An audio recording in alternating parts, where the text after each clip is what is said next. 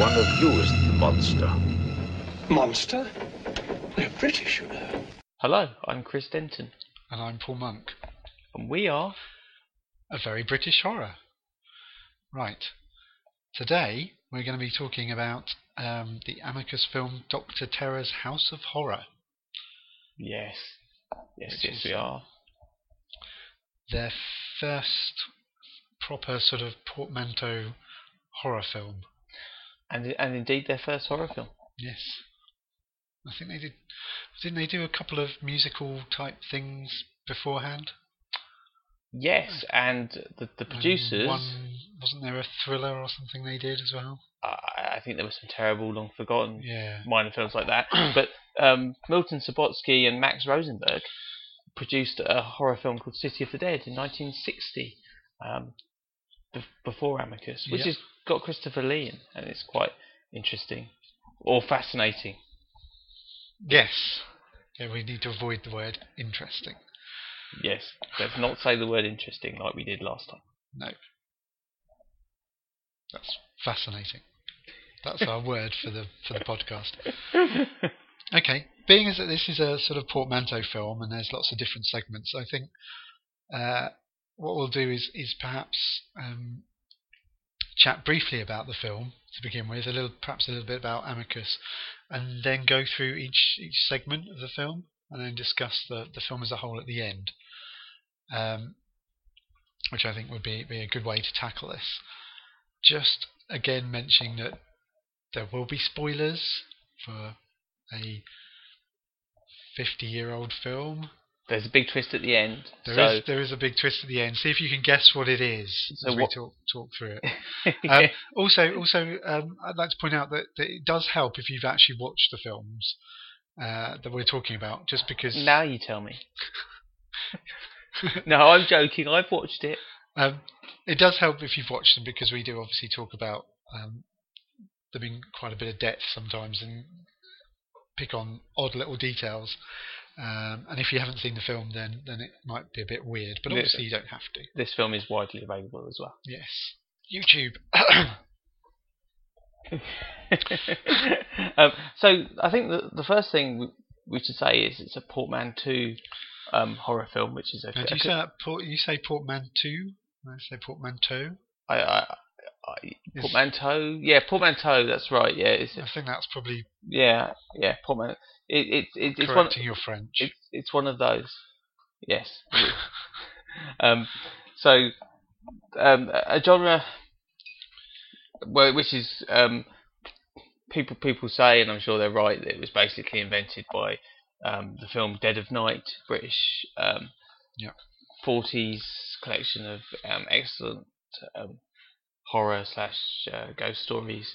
Um, best remembered for the creepy ventriloquist played by Michael Redgrave. Yeah. Uh, and that is an excellent film. Um, and people often say that this this this Doctor Terror was made because of Dead of Night, and you will see in virtually anything that's written about Doctor Terror's House of Horror, uh, this is a portmanteau film. Portmanteau, yeah. Yep. It, um, inspired by Dead of Night. Um, I think, though, I think people are exaggerating the the the influence of Dead of Night and and forgetting that um, there were actually a couple of much more similar, much more contemporary films um, that probably influenced the production of this movie far more. Um, Such as Aha! Tale, Tales of Terror and Twice Told Tales. Tales of Terror, um, the Vincent Price film, one of the uh, Edgar Allan Poe movies that Roger Corman made, is a is a um, selection of three uh, little um, Poe stories um, strung together. Uh, one of them is a combination of two. Excellent, uh, excellent film. Um, Vincent Price in all three segments. Um, Peter Lorre, Basil Rathbone also join in. Um, really worth worth watching, and and uh, I think um, followed the next year by a different production company um, making Twice Told Tales, which is a, a similar idea, but then Nathaniel Hawthorne um, Right, yeah. sh- stories. In fact, Um, House of the Seven Gables, I think, is one of them.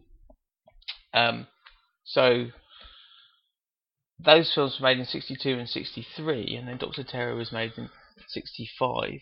Okay. Um, so I, I think was obviously Dead of Night being British and uh, being great, people think of it when they think of Doctor Terror. But oh, I think uh, uh, uh, I think that is a different filmmaking tradition, whereas the um, the the, the two Vincent Price movies are obviously the same kind of horror film. Yeah. I mean, the other thing I think that that may may be a bit of an influence. and This is certainly with, with later Amicus films. There's one about the EC Comics side of things. I mean, later on they do Tales from the Crypt, which is obviously a direct um, Vault of Horror as well, yes. from Vault of Horror from from the EC Comics. But I do wonder that that sort of thing was reasonably popular. What about ten years earlier? That- yeah, it's fifties, isn't Yeah. it? Yeah. But I wonder if that has has influence on on this sort of film and this sort of style.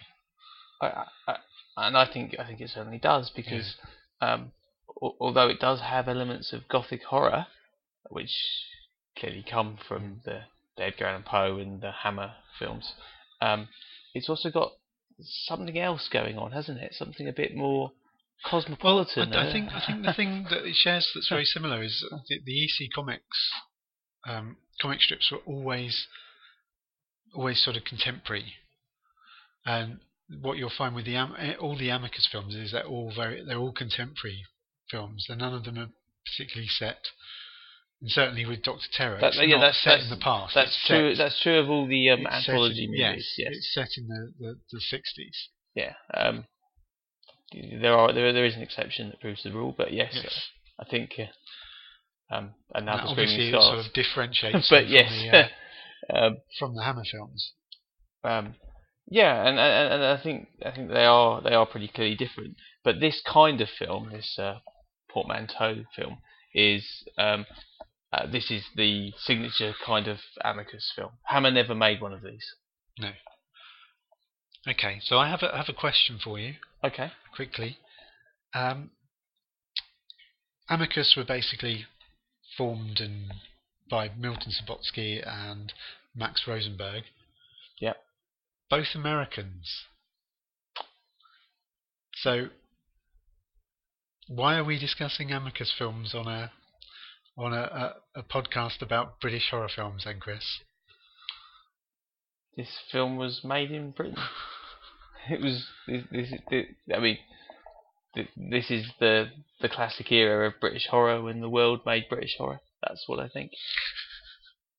I mean, they were they were based here. They were based at Shepperton, so um, generally using they were using the Shepperton studios and and um, lots of British actors Well, following on from the and suc- British directors. following on from the success of the early Hammer Gothics, um, there there was uh, a, a massive movement uh, to make sort of or, or I'm saying global, but I mean Western m- m- movement to to make sort of Gothic horror films in in the Hammer style, which um, you know in America the AIP uh, Edgar Allan Poe stories uh, they were the most famous examples of that. And in, in, in Europe, you had the same thing. You had um, oh, uh, films like Mask of Satan and um, uh, many other kinds of uh, films that uh, were basically slightly European flavored British horror films. um, so, so I, I think, it, and obviously, films is international business, and um, you you wouldn't you couldn't just say everyone involved has to be British before it counts as British. Fair enough.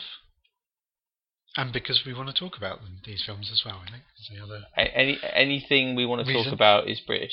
Yeah. Any anything we don't want to talk about isn't. I think that's a good rule.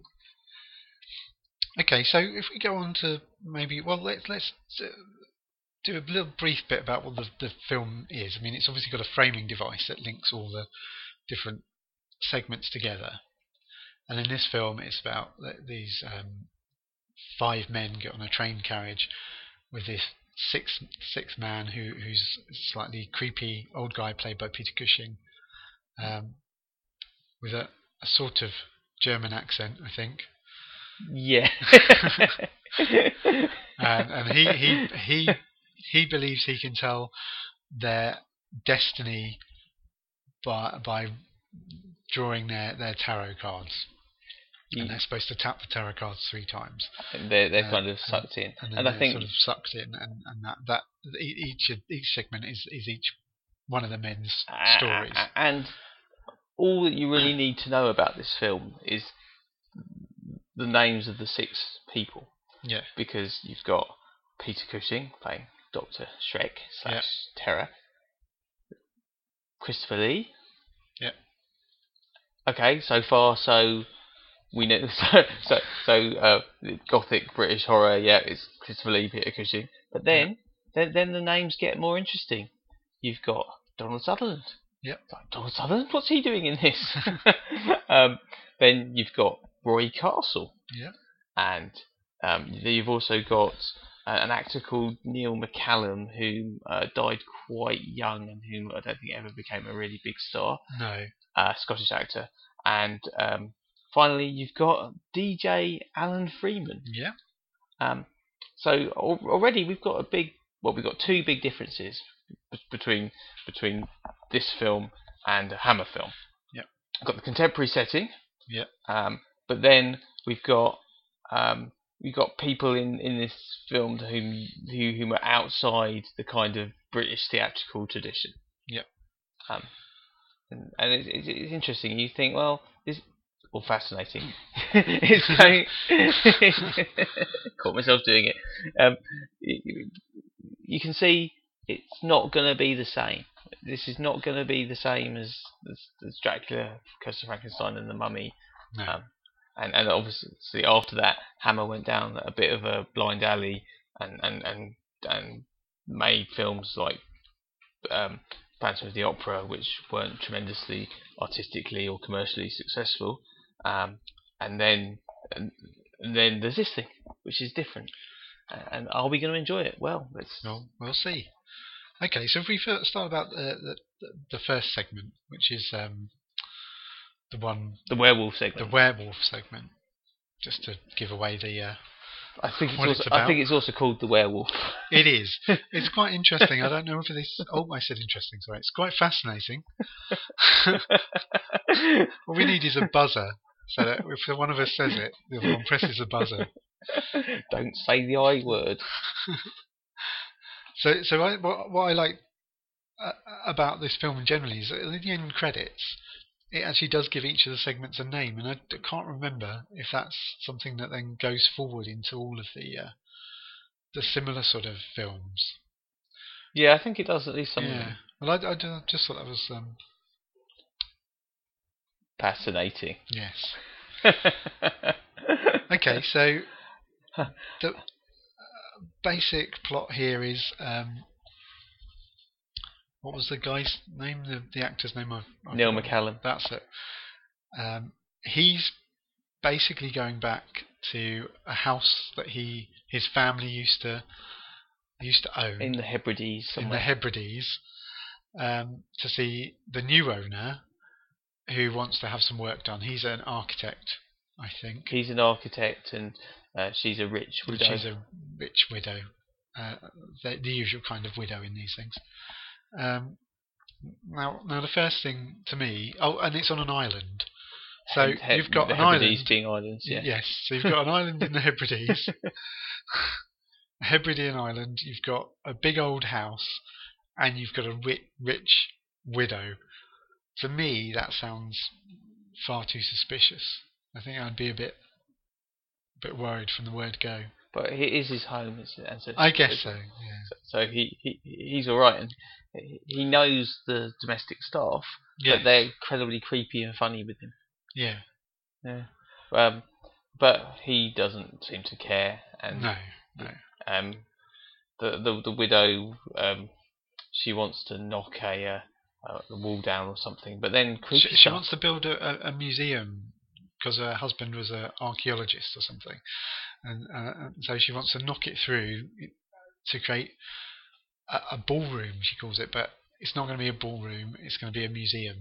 Yeah. Um, I'm not entirely sure that, from a business model point of view, that that that location and making a museum in that location I guess is a, necessarily a, going pri- be a, pri- a private museum for her, I think.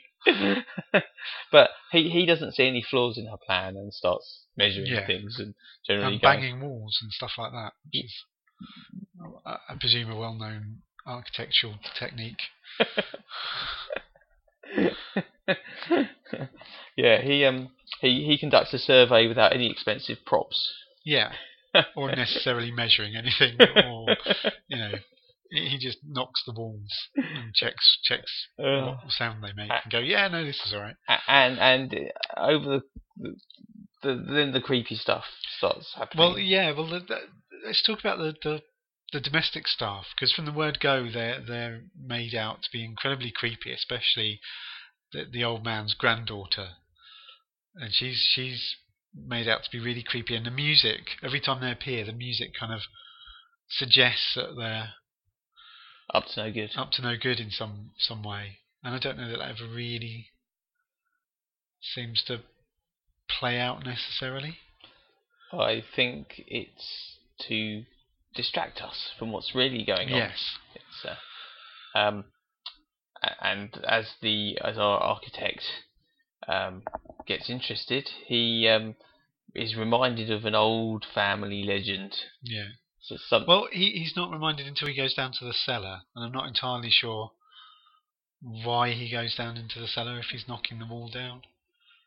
Um, yeah, um, just you, just general nosiness. yeah, um, yes. So there's some stuff about this old family legend. This this guy called um, Cosmo Valdemar. something like that. That good old Scottish name, Yeah. Cosmo Valdemar, who- Yeah. who's a, who's an enemy of his ancestors and who's vowed to come back to life and be revenged on the present owner of the house. Um, a word, by the way, on the name Valdemar. Um, obviously, completely out of place in the Hebrides. Yeah. But a clear allusion to Tales of Terror, where the character of um, Mr. Valdemar is actually Vincent Price in the third segment, Yeah, okay. thus proving my case that Tales of Terror is an important Yeah. influence on this film. Excellent. The uh, prosecution rests. Um, but, but but but back to the back Yeah. to back to the story. Um, so um, the uh, wolves start howling, and then then Yeah. then then the um, the granddaughter is found dead. Yeah. Uh, um, and th- the reaction to that is curiously muted. There's not Yeah, much. they, they, yeah. And the grandfather especially doesn't appear too upset. He just kind of no, it, gets on with things. I, I, I, I guess they thought any display of grief there would be distracting to the story, but Well, I it think kind I of think, bizarre. Actually, just just as an aside here, I think this is one of the things about these these portmanteau films is that they because they have short segments, um, they're actually quite generally quite efficient in how that how they tell the story. So it generally doesn't leave much room for things like character development and and characters reacting to Well, I think I think that's right. Situations we, and have stuff. got they've, they've got they've got what is it? Fifteen minutes to move the story on. well, we get it, some sometimes not even as much. Well, yeah, Yeah. fifty minutes. Yeah, because it's um, there's five uh, short stories and the linking segment, and it's Yeah. just over an hour and a half the film. So, Yeah. So yeah, yeah, probably about fifteen minutes. Yeah. So I guess they've they've got to be a bit um, quite efficient with, with how they the storytelling and, and This is like- get on with it. She's dead now. Leave it. Forget it. Yeah, On- But it but it does I think it does it does mean that you you you never quite warm to any of the characters particularly you never do. Yes, that's, because you don't you don't ever really get to know know them that much. Well, actually, I think there's an I think there's an exception to that, um, which we'll, we'll, we'll come on to. Okay. And I also I think wonder that if it's the same exception I'm thinking of. uh, almost certainly is. But I th- the um, the linking sequence is very clever because there's a lot of character interaction in the linking sequence. Yeah. Um, other other other films in, in this genre don't have all the characters in it all the time. No. Um, and so there's far less screen time for the main for the, for the main character in each segment than there is here. yeah. And so I think you probably get to know the main characters a little bit more than you do in the other of the, the Amicus movies like this. Um, but this being the first segment, um, you, you're still somewhat bemused by our poor Scottish architect as he is revealed to have fallen into the trap that the widow is the werewolf who was after Yeah. him the whole time and "Rah!" and uh, yeah. yeah, it's, it's curtains.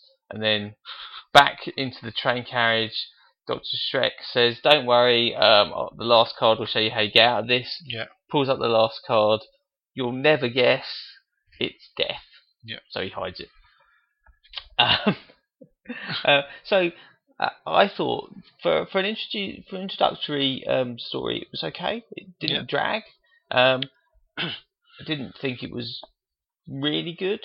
Um, there's no real there's no real performances that I really like. There was there's No. a couple of um, uh, flashes of the werewolves I think are quite well done given Yeah. the, the budget and um, Freddie Francis directed this He film did, yeah. and I think I- it ben- I think this is very early in his career, yeah. but it benefits from having a, a, a name, well, a director who's now a name and who's obviously a very talented director because um, he does make a lot out of some, and, and particularly actually uh, in in Alan Freeman's story, uh, which we'll get into in a second. Um, but he sometimes does a really good job of really quite bad material. but Yeah. I think with, with yeah, I think it's all right. Did you like this this one? Um, I I quite enjoyed it. I have to say, I didn't think it was as obvious that the widow was the, the werewolf. No, I didn't think. No, you're right. I didn't Um, think. I didn't ca- no. get the. It was quite a good twist, really. Yeah. I mean, Um, it, it sort of and- had to be her, but it was a very good good. twist. They were very good the way that, like you said, that they they just showed little glimpses rather than anything too full on. Because I think, quite frankly, that would have looked stupid. And I think a lot of werewolf films actually fall down on on how the werewolves look. Yeah. Um, so I think they did a good job with that. Um, and and I, I I quite enjoyed it. I thought it was was quite sort of pacey. it was nice, nice yeah. I, introduction. I thought there was a couple of things though that it was. I mean, uh, the the main character he he kind of quite readily believes in all the superstitious stuff, um, but maybe that's because he knows the story of the the house and all that Yeah. that kind of thing. Um, it was it was quite convenient that he knew how to make silver bullets from that crucifix. Now I'd have thought the, the the simple thing would be to try and sort of stab the creature with a crucifix made of silver rather than melt it down into bullets. But I guess that was just a minor thing that I had. I mean, it, they could well have a bullet making facilities sort of in, in, in the shed or something because because of the legend. I don't know, but well, yeah, and also maybe it was something that was passed down from father you to know, son. it's, it's the, Right. this countryside. The countryside alliance will Yeah. probably make sure everyone knows how to make bullets. Exactly. yeah. so- you're, you're, and be a bit like, well, you know, you're. You can imagine him saying, his father coming up to him and saying, "Right, you're 16 now. It's time to take you out and show you how to make the silver bullets." yeah, And yeah. That's a sort of coming of um, age thing. I, I, I, well, well, I did praise the, the direction for the werewolf scenes. I mean, you never really get any sense that we're really in the Hebrides. It's obviously a studio, So, yeah. which is a, this is a shame. Um, I, I saw a fantastic film, um, a Michael Powell film called The Edge of the World, um, where he went and filmed in um, one of the Orkney Islands, I think it was Right. and they are fantastic. They look wonderful on on on, on the, the the big big screen um, because because it's so um, yeah. rugged and um, spectacular. But obviously there was no money for. Actually, is there any location filming in this? It, it's all set based, isn't it? I think you're right. I think I you're don't right. think, don't think there is any Yeah, which is was stuff. bad news for Roy Castle if he thought he was going to be filming his segment in the West Indies. And, and just another thing as well, just quick, very briefly, was I just thought, um, in the back of my head when I was watching this, I was thinking, hmm, werewolves in Scotland. I was just trying to trying to think whether there was anything it almost seemed like that there's a sort of tradition of linking werewolves with Scotland. But then when I tried to think of ex- loads of examples, I could only think of dog soldiers and the Doctor Who episode Tooth and Claw. Tooth and Claw with the werewolf in Scotland. I, I I don't think this works as a prequel to Dog Soldiers. I have to say. no, but it, it, it sort of does. I think the werewolf legend fits quite nicely with Scotland for some reason. I, I think that's very true. I think it certainly does. So anyway, right, shall we um, move on to the second segment Yeah. with Alan Fluff Freeman, not off. well, yeah. I mean, it was. It's interesting because it. Oh, it's fascinating. Because he he's not that bad, really. Well, it's, it's quite, quite understated. Well, do you know what? just did it. oh yeah, sorry. Well, I actually looked. Um, actually looked looked up a bit of his career, and and he actually did spend a bit of time being an actor, and was also was also a, a producer of of TV shows and plays and that kind of thing before he ended up doing d- sort of DJing. I'm not quite sure how that l- jump was made, but but he did start off in that. He he's also. Um, I was reminded he's also got a role, supporting role, um, in one of my favourite films, Absolute Beginners. Yeah, okay. So play, he's playing a DJ in that, but he, he he- he's That that at least makes a bit more sense, I suppose, given his past. I d- but I think when this was recorded, I don't think he'd started doing Pick of the Pops, which was his the, the thing he took over. that's right. He was But I think David Jacobs. he was already a DJ. I mean, he was cast as a DJ, but um, Hmm. this this segment, I mean, you might think that his casting would be the problem, but the, the problem's really what the monster is or the threat is. Okay, so do you want to do you want to get just go into what what the Him, monster is? him and his wife come back is? from holiday. There's some vine, some some holly like, not holly, uh, ivy like vine growing up his house. He goes, "Oh, that wasn't there. Let's chop that down." They try and chop it down. They can't. Yeah. um, so it almost seems to sort of fight back. So they go to the Ministry of Agriculture. It kill, kills it kills the dog. Does yeah yeah That's, that's not good. it, no, it kills a dog.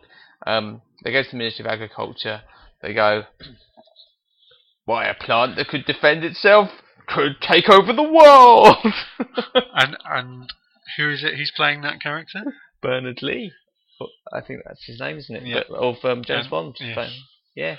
Um, so is it? Is, could we actually say that he being as he works for a government department, that actually this is a James Bond tie-in? you could certainly try and say that. I don't think any of our listeners would believe you. um, Uh, maybe this was before they, they actually had the Q division, and so that they didn't actually have any fun, funky gadgets to fight. no, the, the so they, ha- they have to set fire to the newspaper. um, yeah, yeah. It's uh, they get tra- anyway. The the plant kills someone from the Ministry of Agriculture, not Bernard Lee. Obviously, No. it would never dare. And um, then um, they, it traps the the family in the house with Bernard Lee, and Bernard Lee goes, "Oh, I don't really know what to do." Lights his pipe. Yeah. The plant goes, "Ah, flames!" Yeah. And and so he goes, "Ha! Smoking saves the day again." and sets fire to the newspaper and makes his escape. But the twist is Yeah. that the plant um, then puts the, the, the the burning newspaper puts the flames out as if to say, "I'm not scared of fire anymore." And a plant that can defend itself and is not scared of fire is Yeah, definitely, it's- it's- definitely, definitely Well, going to take that- over the that. world. that it, it, it's it's learned how to do something. In fact, there's a really silly bit in it that I thought was just kind of made me chuckle to myself, which is the guy from the the, the Ministry of Agriculture who, who gets killed. He comes along and he sets up his microscope and he gets a little Oh, sample of the plant, and then he it's a bit where he looks into the microscope and there's um, a picture of essentially a cell from the plant with an actual brain. And then he goes, ah, a brain, or something along those lines. and it's just so ridiculous because yeah, a brain wouldn't form like that in plant life. It would it would be different. And, No, and no. you wouldn't just see that and go, oh, a brain, and that It explains it. All. It is ridiculous. You know, there's um, quite a similar scene in Horror Express Yeah. where where he, they look into a, uh, a microscope and, and they can see like a dinosaur or something. Yeah. It's like, It- it almost- You almost want it to have a little label on it saying a brain. um, yeah, But, no, but yeah, that, that this is a silly. very silly story. This this is clearly nothing to do with um, gothic horror, and no the the roots of this story particularly are clearly in the, the kind of. I know yeah, it was a good one. Um, no, uh, they're, they're clearly in the kind of EC comics and- and, kind of just silly. Well, I, yeah, The, the one thing uh, uh, uh, I kind of uh, well, the one thing, one of many things that kind of didn't really sit right with me and put me off was the fact that there's no no attempt at any explanation for why the plant's there. Like you said at the beginning, they come home, it's just there. I think it's yeah, but There- there- it's, there's it's no- just sort of Whereas, like in the well, previous there is, a, there is a kind of explanation of the evolution of plants, and there's kind of an indication yeah, but this is the next stage. but you know, whereas in the previous one, they give you the background of the, of the family and and uh, the guy's family, and there's this legend of the werewolf and stuff. So you kind of feel like the werewolf's not coming out of nowhere. But with this, it's just like, oh look, there's a there's a plant that's got a brain, and it's just it's taking over, wants to take over the world. And there's no, there's nothing, and it doesn't need an awful lot. But I just struggled with the fact that it was just there. It's like there for the sake of it. And I don't think that that really helped. And and and in, in so much as a plant having a motivation, it didn't really seem to have any motivation other Uh, than okay. Well, I'll, I'll actually agree with you completely, Killing. but I will say there are um, a couple of good things about this segment. The the first is that it's it's short. it's it's, it's quite it's quite amusing, but actually the, the the sort of quality direction comes through again. The Yeah. scene where the the plant is um, creeping up on and then strangles the um, the junior member of the Ministry of Yeah. Agriculture team is actually quite well done. It's quite tense. Uh, yeah, and I will say that the actual plant movement itself is, isn't too bad. You're not looking at it, and I didn't look at it at any point and say oh, that's a really dodgy effect. That's really No, I think it's actually very well done. it, it, it, the, the segment is quite well realised. Hmm. Um, it's just ridiculous. Yeah. That's all. I really, that's all really have to say about that. I think so. Right. Shall we move on to the next segment then? yes, yes. Ah, now, now, now. Um, this I was worried about. I was very worried about this because um, the, the it starts with um, Roy Castle playing his trumpet. You know, you Yeah. know, practically doing the Record Breakers theme, although not actually doing the Record Breakers theme. Um, and and then his agent comes along and says, "I've got you a great gig in the West Indies," and you think, Yeah. "Uh oh, uh oh." then, because you can see this is going down the voodoo path, and you think, "Yeah, is this going to be massively, massively racist?" Because it could easily, it could Yeah. easily be a really, It could be. But it's not. And actually, Roy Castle does do a, slightly insulting He does, yeah, yeah. racist accent. He does, That actually sounds a bit more in Indian rather than West Indian. yeah, yes, he he, do- he does do that. But then So he doesn't even do a racist Well, accent when they actually- well or accurately. when they actually get to um, the the what is it? It's, it's called like uh, Paiti or something. Yeah, yeah, when they actually get to to, to the island, um, there is a black character played by Kenny Lynch who's Yeah. sympathetic and who, yeah, who kind of rescues it Yeah. because because you see that this isn't going to turn out to be too nasty. No one's blacked up. There's no, No. none of that. It's Kenny Lynch as well, obviously most famous to our sort of generation as as being on mostly blankety blank and celebrity squares. Yeah, but but here, here playing playing a singer. But he he was actually very good. uh, uh, yeah, and um, and and all the all the black characters are are played by black actors, Yeah. and none of them are um caricatures. So, Uh, the, with with uh, in fact, the worst voodoo caricature is probably in Live and Let Die, which is a Yes. fantastic film.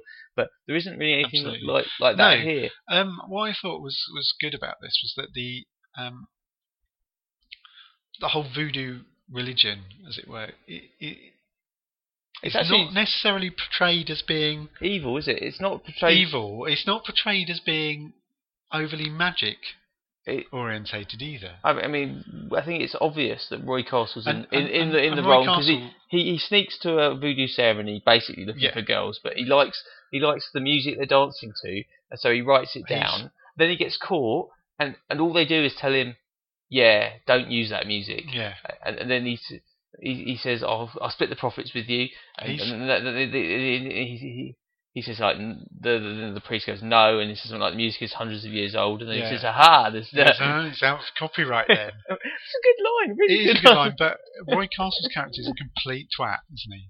Essentially, he's Um, just Yes, yes. he's he's not well, because he he, go, likable. He's just an idiot. he goes back to London and, and, and puts on a new show of voodoo music, and the voodoo god um, ruins the show and then follows him home, and um, there- this this this this guy, this big black guy in tribal costumes, in his room and just takes the music off of him and walks away, and Roy Castle just sort of faints, and that's the end. Yeah, and uh, and, and I thought, you know, that's actually. I don't think it's racist, which I was Yeah. quite impressed with. No, it's not yeah. scary, but No. at least it's not racist. I do like the way that, that Kenny Lynch's character does say "I told you" at one point as well to him. Yeah, thought was quite good. yeah. He, he's he, he's kind of like, well, I wouldn't do it, but if you want to, fair enough. Off you go. no. Um. So, uh, and actually, Roy, Roy, because of that interplay, because Roy Castle's character is not really horrible either. He's No. just being n- naive. I mean, Yeah, eh, yeah. he, he uh, and obviously he, He's- he doesn't believe He's a in. bit sort of selfish, Yeah, yeah, but you know, but not necessarily in a nasty way. But no. do, Um, do you know what would have um, what would have helped him? What he really needed in this, though, what would have happened? dedication. Dedication is what That's he needs. that's what he needed. Uh, I do realise that basically no one under the age of about thirty-five is going to get that reference. No. Um, So, so yeah, did you? Yeah, I've written that it, that it wasn't a very supernatural ending to this at all. Um, so, what did you think of this segment? Did you did you enjoy it? it could have been a lot worse. It could have been. Yeah, you're right. It, I, I I did quite enjoy it, given that I, I was thinking this could be really bad. Um, yeah, so I, I and it's like like the others. It's it's brief. It moves along. It is interesting. And, and, I- I'm using that word correctly. Yes. um, so it does, it does, it does. Um, yeah, it does work. It works. Yeah, I mean, you would never be able to do this kind of story now, but in the '60s, it, yeah, Yeah. it, it, it works. There there is a, a bit I noticed where um it, it goes a bit all self-referential. There's a bit where he walks past a poster, poster, the Dr. poster, Terror's yeah. House of Horror. Yeah, that's good though. which was um, quite interesting. Ah, quite fascinating. I I I did quite like there, that. there were no other Ham- Amicus films it could have been. This is the first Yeah. major one. That's that's why. Yeah, and it does it does give the idea that Doctor Terror has a little kind of show, perhaps that he travels around with in theatres, Well, telling people how they're all going to die. I should just say that um, despite that poster, he, he doesn't actually call himself Doctor Terror. No, he's He- Doctor he- Schreck. and his House of Horror is his tarot deck. Yeah. Not quite as spectacular as No. the name suggests. Uh, Okay, well, he's, he's uh, not a big green troll either. I'd like to point out. big green troll. Okay, that's a bit random. Doctor Shrek. Shrek. Uh, Shrek. see. You mean the, oh, Yeah. the yeah? Sorry, I, Yeah, yeah, popular Yeah. culture. we can edit that down. Uh, so so far we've had three stories. Yeah. Um, so not spectacular successes, but all all been reasonably entertaining. Okay. So, but Right. Do you But- want to tell us about the fourth one then? now the excitement has been building because in in the linking sequences, Christopher Lee has been playing a full part, and he's sitting next to Peter Cushing, and you just think Yeah. Sooner or later there's going to be. Well, good. he he's in this in the linking segments. He's very anti it all and saying no, it's all a load of rubbish and this is nonsense and I can't mm. believe you're all being drawn into. These but he's taunted, game." and in the end he goes, "Why? There's that's absolutely I don't care. I'm not scared." Yeah. And he he in his story he plays an art Can I just point out something at this point? Okay, He doesn't tap the deck three times. he doesn't. No, All the others do. He doesn't. No. Um, I don't think there's any significance in that, but I just thought it was worth it, mentioning. it is established that you have to tap the deck before your fortune Yeah. can be told, but you know this is Christopher Lee. So, uh, um, He's all right. You can let him. he- yeah, he, he, he plays. So when we were talking, can I just say when we were talking about the I will get the summary of the plot out eventually, but no, please, it sucks. when we were talking earlier, you mentioned something about um, we were talking about the characters being sympathetic or, or being able to be more rounded. Was this the segment you were talking about? no, Okay, all right, go on. he's he's not sympathetic. No, I didn't mean sympathetic, but he's um, He, he, well, Franklyn Franklyn Marsh, I think he's Yeah. an art critic, yeah, and um, he um, goes to a show um, and hates the art, and then Yeah. the artist turns up. It's Michael Gough. Michael Gough. Michael Gough still, sadly, not a big superstar like Christopher Lee or Pierre Cushing, but hanging on in there, still in Yeah. the mid '60s. Um, and um, you know, um, Christopher Lee says, "Oh, I, I hate your art," and he says, "Well, why do you come?" And Christopher Lee says, "Well, I get made to come." And then some Yeah. pretty woman says, "Oh, could you look at this? What do you think of this?" And, and she shows him a painting, and um, he goes, "Oh, this is fantastic." And then um, they say, "Would you like to meet the artist?" And it's a monkey. It's a it's a chimp. It's actually an ape. Yes, But yes, yes. I was sitting there waiting for somebody in this segment to say, "Ah, it's a monkey," and I was going to go, "No, it's an ape. It's a chimpanzee." Yes. But they didn't actually do that. But you did. So, it, anyway, this chimpanzee is irrelevant because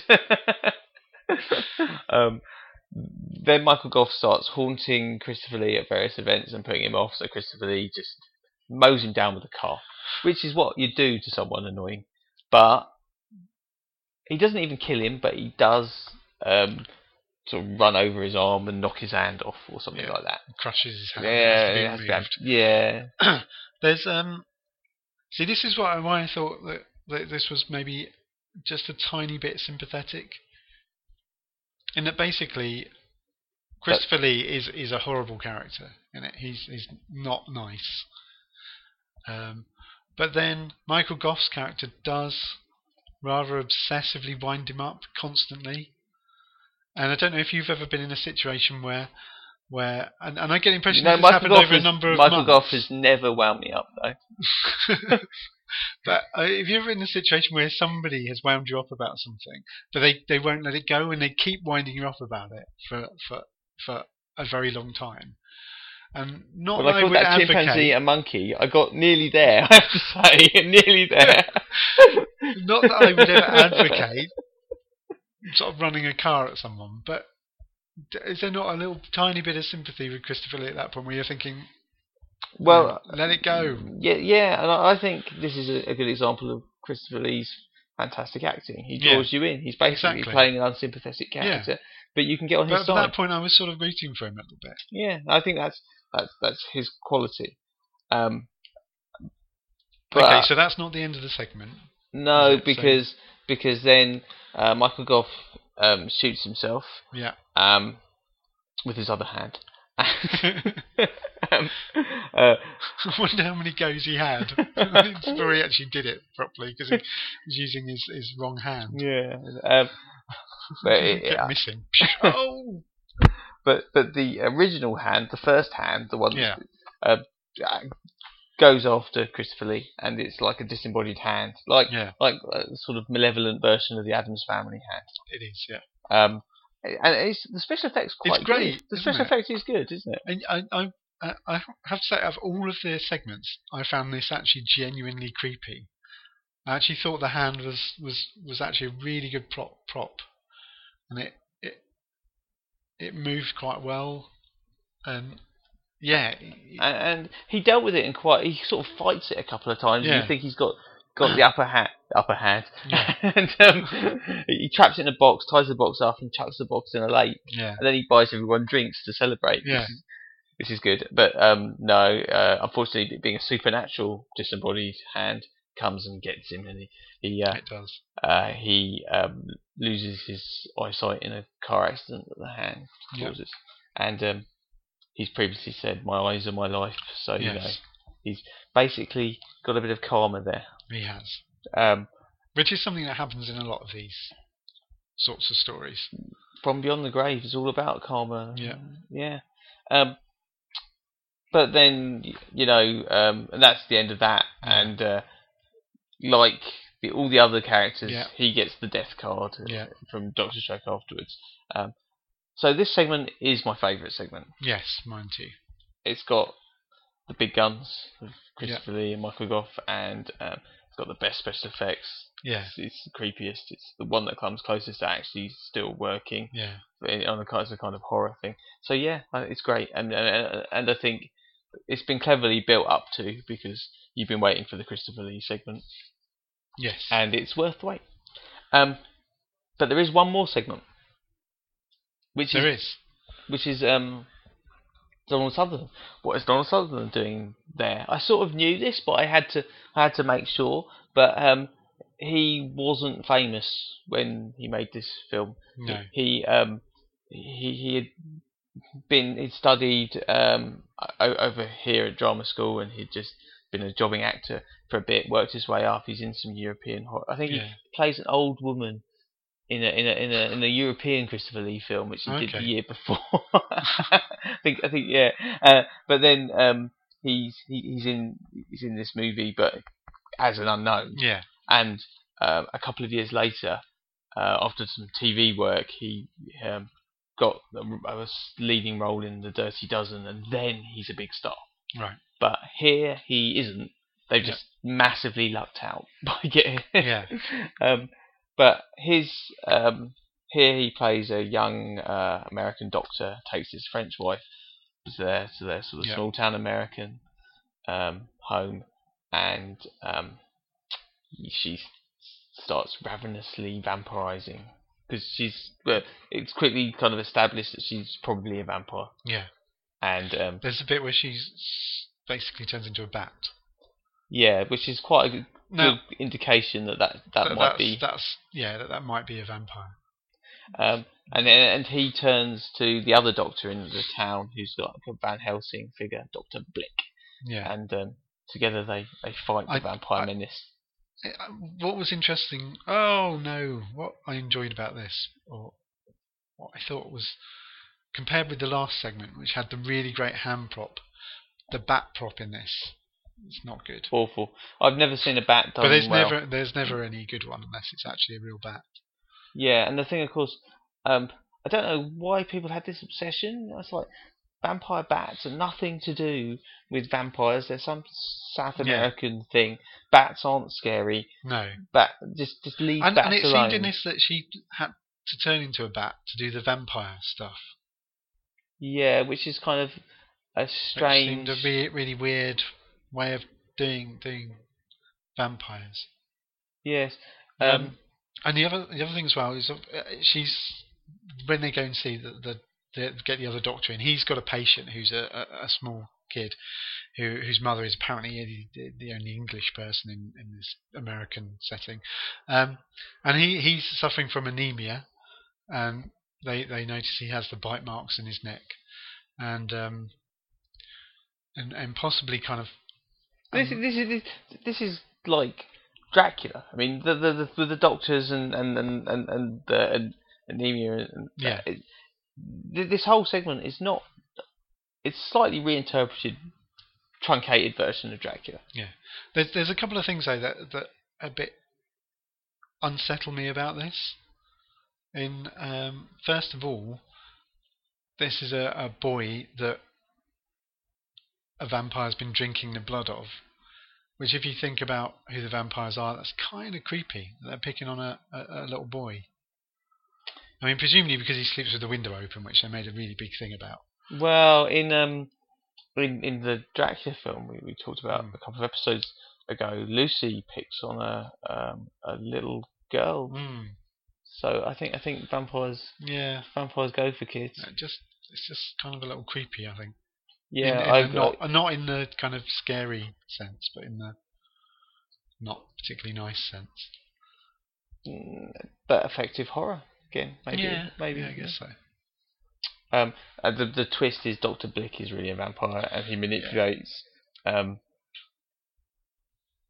Donald Sutherland into staking his Yeah. wife, who is also a vampire. Yeah. But, but um, he- and then at the end he goes, "This town isn't big enough for two doctors or two, two vampires." vampires. And then he turns into. and that that actually made me laugh out loud. That actual Yeah. line. I thought that was I thought it was brilliant in a really awful way. I thought it was terrible, cheesy, but and, it made and me that- laugh. And there we go. You see, this is the, the film kind of has effective moments of of horror and suspense, and it's also got ridiculous things in it. yeah, but I I do think it was meant to be genuinely silly. I don't know I that was necessarily meant to be a moment where you go, "Oh, that's really scary." I think you're right. Um, because the real like genuine like a- the genuine scare comes just afterwards. Because yeah, then go back to the linking sequence and they they start to worry about who Doctor Schreck might be yeah, and um, he says, "Haven't you guessed?" and disappears. And then they get off the train uh, at some mysterious station. Yeah. And then the train vanishes, and there's a, a, a newspaper that um, falls, and the headline is "Train crashes, five dead." Yeah. Obviously them. And then the Doctor Schreck's up the platform, and he turns round, and it's death. yeah. Doctor Schreck has been death all the time, Bum bum bum. and that I think is probably supposed to be the big scare, Yeah, again, yeah. not the I'm a vampire. Except he, when he turns around, he does have quite a sort of cheerfully grinning skull, which looks quite jolly. I think that's just what skulls look like. I know, but it ju- it just looks a bit jolly. They could have made it a bit more horrific, perhaps. maybe, maybe. yeah, maybe it's yeah. It, it's not a tremendously good shot actually because it really No. is like a skull with a hood. Yeah. Um, but And the thing is, he wasn't wearing a hood before. yeah, which is He was odd. wearing a hat. So But he's, the he's, he's supposed to be the Grim Reaper, isn't he? Uh, the character is. Still wearing that hood on the platform, isn't he? Is that am I right in thinking? So when they get off, they go, "Oh look, it's Doctor Schreck," but he's he's got the hood on. So why would they? Well, he's got the hat on over it, hasn't he? Doesn't that come over? Yeah, yeah. Yeah. He just he is wearing Doctor Schreck's coat and he's got his Right, bag, yeah. so it does look a bit like Doctor. I guess he needed the hood because otherwise you'd see the back of the skull and it would be a bit bit obvious. Mm. It wouldn't be quite such a cool reveal. So, um, and and that's that's the end. And I think you know we've got a film that's a mixture of creepiness and silliness. Um, and it's interesting. Oh God! Ah! it, it's notable that this film was made at about the halfway stage of the British horror boom that um, really began with Curse of Frankenstein yeah, and really ends about 10 years later. Yep. Um, you could just about go up to, to The Devil a Daughter, 1976. That really is the end of that this era of British horror. So um, this this this film probably some of the seriousness has gone compared to the very po-faced, um, really shocking for Yeah. contemporary audiences of the uh, the the 50s ones, uh, Hammer, Hammer originals. Um, but the, the effects haven't completely worn off. I mean, people still like the stuff that's you know they still like Peter Cushing and Christopher Lee and Yeah. find them scary and the the the, the whole Doctor Schreck thing. Um, I think I think that people would have. Well, it's hard to know how how how it would have been interpreted, but I, I think there, Yeah. there was there, there, there is enough creepiness there now that you can see it probably was a creepy, a properly creepy moment back yeah, back back in the back in, back in the day. Um, so uh, I think I, d- I don't know where this film fits in. I mean, um, the the Amicus subsequently had a quite distinguished um, run of horror films, both this kind of horror film and other kind, other kinds. Ne- they never they never went to the gothic classics. No. They they always tried to keep it con- contemporary, but give it the kind of twist of um, you know the the, the gothic flavour that, that, Yeah. that we'd like. I, I, mentioned now the Screaming Starts, which I think Yeah. that that that was uh, as far as they went towards the, the the really kind of gothic element, and they also tried various other different things. Um, they they they they, they um, employed Vincent Price. Hammer Hammer never did, Yeah. but th- th- they they got him over a couple of Well, times, I think. Isn't I, I looking at the, the research I did, they, I didn't realise they did the Monster Club. That's afterwards. Yeah. So that that the- that's Milton Subotsky, but not Max Rosenberg. I think Right, I think okay. it's not Amicus. Monster Club's um, credited to Sword and Sorcery Productions. I Oh, think okay. not Amicus. Amicus um, basically uh, ended more or less when Hammer ended, but um, I think uh, at, depending on how you count it, at the Earth's core yeah. Yeah. or or the creatures time forgot. That's the, the last one. So Right. they did. Um, 676, 77. Um, but then the mon- oh, the Monster Club, the monster, yeah, um, that, the Monster Club was kind of a failed attempt to do this kind of Yeah, film in the yeah. 80s, and there was just no way in the 80s that people were interested. They were interested in a totally different kind of horror film. Okay, so should we go to onto the, the three questions we always ask? So, did you did you like this film? I did like this film, yes. What about you? Yeah, no, I enjoyed it. Yeah, it was good good fun. And does it hold up today? No, but it, it's uh, it's still very very watchable. But you can't. it's not a horror film. Well, I No. mean, you you can't be. s- There's nothing scary. Oh well, I know that's a different question. Yeah. But well, let's answer both then, because the, The third question is: It scary? No, it's not. no. Um, does it hold up? Then that's kind of may- may- maybe if you're not certain things hold up, but it's there's Yeah. too much ridiculousness in it, yeah. and and, it, and and it's not like I mean obviously there's lots of ridiculous things in like Little Shop Yeah. of Horrors, Yeah. um, but then that's intentional. Whereas Doctor Terror, I think he, it's not. I mean some of it. Some, some of it is meant to be funny, but I don't think it was. I think it was meant to be a horror film with funny bits, not Yeah. a funny film with Yeah. horror trappings. Um, so I thought, I thought the writing um, w- wasn't bad, but wasn't really good. Um, and I, Amicus, um, a lot, a lot of their films were written by Milton Subotsky, who was Yeah. their producer. Now Hammer did the same thing.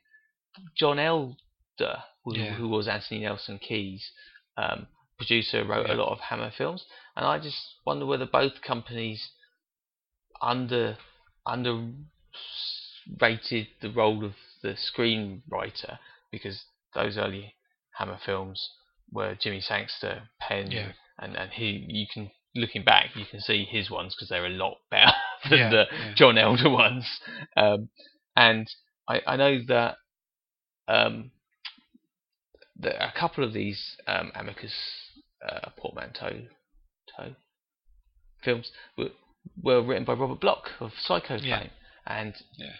they're a more effective. They Yeah. hold up a bit better than the Milton Subotsky stuff. So, you know, I think the lesson here is if you really want to do something that really stands the test of time, get a proper writer in. Yeah, I think so. And I think as well, in uh, because of the um, the they're all set in contemporary settings, so they're all, all sort of si- 1960s set- settings. They date a lot more than say the the more gothic horrors.